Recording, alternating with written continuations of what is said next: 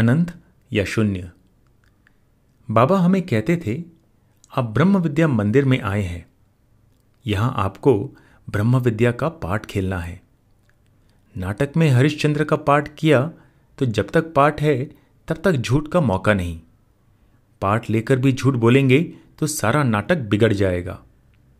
इसलिए ब्रह्म विद्या मंदिर में खतरा है।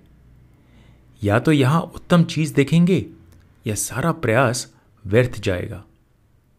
इतनी खतरनाक संस्था दूसरी नहीं। दूसरी संस्थाओं में ऐसा होता है कि मिले तो दस लाख, नहीं तो दस हज़ार है। पर यहाँ मिला तो अनंत, नहीं तो शून्य।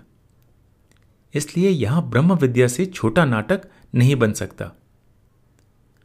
और मैं कहता हूँ कि शून्य मिले तो भी मुझे यह करना है।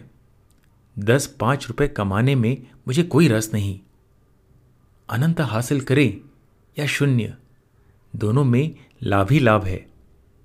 कोई अनंत की चोरी नहीं करेगा। करे तो भी हमारे पास अनंत होने से कम थोड़े ही होने वाला है। फिर शून्य हो तो भी शून्य की चोरी नहीं हो सकती। दोनों तरफ़ चोरी से मुक्ति है।